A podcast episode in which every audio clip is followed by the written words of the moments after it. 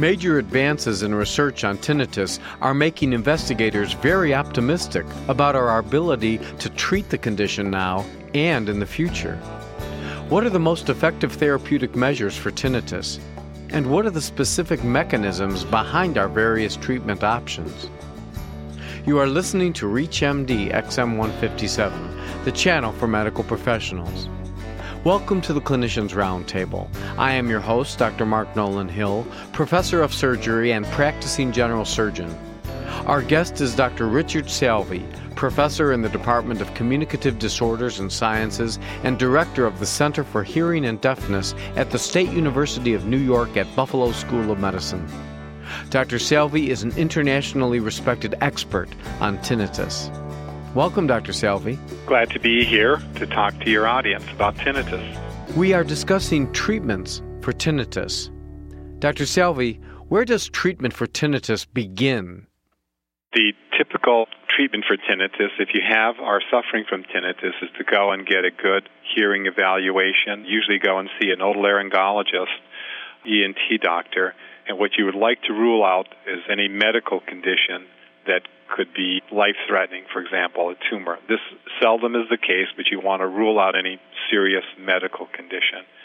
At that point, the typical treatment strategy would be to go and speak with an expert who's worked in the area, a clinician, and has treated a lot of tinnitus with a combination of what we call sound therapy and counseling and education.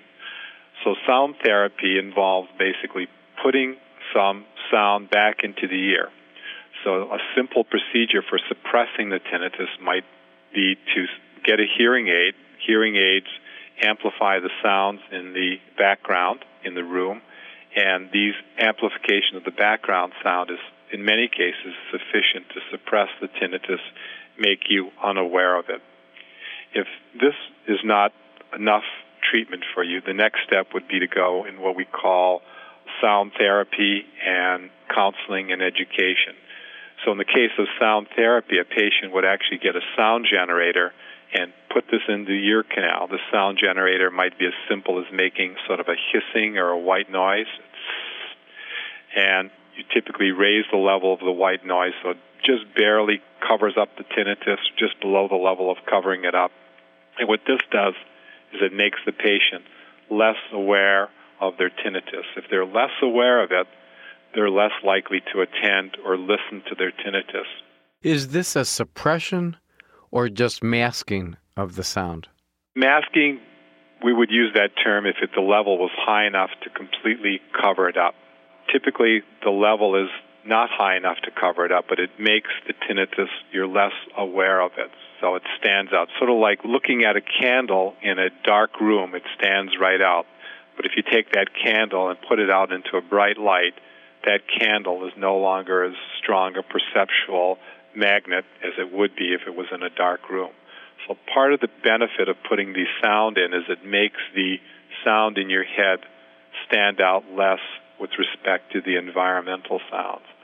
If you're distracted, so you're not attending to the sound in your head, then you tend to go about your daily life not listening to the sound into your head part of the problem with tinnitus is many patients associate this sound with negative affect. They feel like this is an impending danger signal. And so when they hear the tinnitus, they're on their guard. It makes them anxious. So by making the sound in your head less prominent, your attention tends to be diverted away from it and you tend to focus on the sounds in the external environment. And this is very effective. And the other part of it is counseling the patient, telling them not to focus on the sound in their head, but rather to focus on the environmental sound. And when you can draw their attention away from it, you reduce their level of anxiety associated with the tinnitus. What are these devices called? Some of them are just called tinnitus sound generators. They're manufactured by several companies just recently there's been a new device called Neuromonics. They make a device called the Oasis, and this device has sounds that are kind of tailored to each individual's person's hearing audiogram, and they basically play uh, pleasant sounds that are modulated in different ways, and they are combined with counseling and education. And many patients find these very beneficial in terms of not attending or focusing on their tinnitus. It draws their attention away, reduces the anxiety associated with the tinnitus. Now, clearly, when they use these devices, they can't hear ambient sounds. That's true, but usually the sounds are presented at a level that they really are not extremely loud. They're just barely enough to interfere with the detection of the tinnitus. So, on most cases, they don't really are not very disruptive to the sounds in the external environment. Are these devices, in your opinion, better than the traditional hearing aid devices? For some individuals, they're actually necessary. Some people don't have very much hearing loss, but they do have tinnitus. So, in these cases, a hearing aid might be inappropriate for them because they don't need the amplification. What they do need is the sound going into the ear. The purpose of the sound basically is to sort of go in and sort of partially distract the person from listening to the sound in their head and draw attention away from that. If you have just joined us, you are listening to the Clinicians Roundtable on ReachMD XM157. I am your host, Dr. Mark Nolan Hill, and our guest is Dr. Richard Salvi, professor in the Department of Communicative Disorders and Sciences and director of the Center for Hearing and Deafness at the State University of New York at Buffalo School of Medicine. Dr. Salvi is an internationally respected expert on tinnitus. We are discussing treatments for tinnitus. Dr. Salvi, tell us about the procedure where one surgically implants electrodes. One of the uh, approaches to putting activity back into the auditory brain would be to give a patient a device called a cochlear implant. So if somebody was profoundly deaf in both ears, many profoundly deaf people who cannot hear out of either ear still have tinnitus. They hear this phantom sound in their head. If you want to restore hearing, you can put in a cochlear implant. This is a device that consists of a microphone that picks up the sound in the environment, a signal processor that takes the sound and converts it into a pattern of electrical activity. And this electrical activity is delivered to a set of an array of electrodes that are implanted into the inner ear. These electrodes bypass the damaged hair cells and directly stimulate the auditory nerve. So when you turn on this cochlear implant, you can hear the sounds in the environment by stimulating the nerves. And when you turn the implant on, the vast majority of people that have these implants actually find that their tinnitus is suppressed. So the cochlear implant acts much like a sound generator does, but in this case, you basically are stimulating the auditory nerve directly and putting activity back into the brain. So, a cochlear implant and a sound generator, in many respects, do the same thing. They put activity back into the brain and basically dampen down the aberrant neural activity in the brain that's causing the tinnitus. If you do not have significant hearing loss but have significant tinnitus, is the cochlear implant inappropriate? At this time, it is really inappropriate. There are some work being done in Belgium now with patients that normally would not be candidates for a cochlear implant. You normally would be a candidate if you're profoundly deaf in both ears. But a group in Belgium has been implanting people who are just deaf in one ear, and the deafness in the one ear is associated with severe or intractable tinnitus. And what they've been doing with these people with basically only hearing loss in one ear is to implant the ear that's got the severe hearing loss and intractable tinnitus. When the implants are turned on, these individuals claim they get significant reduction in their tinnitus and really tremendous benefit. So we may be coming to an era where people that are profoundly deaf in one ear and have severe tinnitus in the one ear, these patients may down the road be candidates for a cochlear implant. This is looking like it may be very beneficial for a specific subgroup of patients.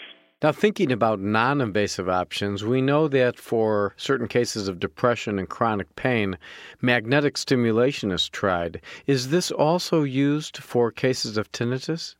Yes, there are groups in Germany right now, and I think some groups in the United States are starting to use what's called transcranial magnetic stimulation. This is a device that creates a focused magnetic field. The magnetic field basically can penetrate, go through the skull, And as the magnetic field expands and collapses, it creates a minute and focused electrical field, and that electrical field will stimulate the areas where we think tinnitus is generated. They've generally been used for treating or stimulating the areas around the auditory cortex, the higher levels of the auditory brain where we thought the tinnitus might be generated and where we perceive sounds.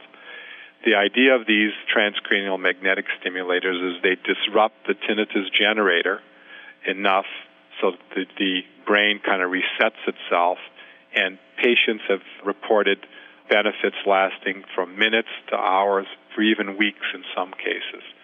There's still a lot of work being done right now trying to figure out the optimal stimulation strategies and the pulse patterns that are going to get the greatest and longest lasting benefit so far, I do not believe there's very many cases where people have gotten complete remission and permanent remission of their tinnitus, but this looks like a, also a very promising approach.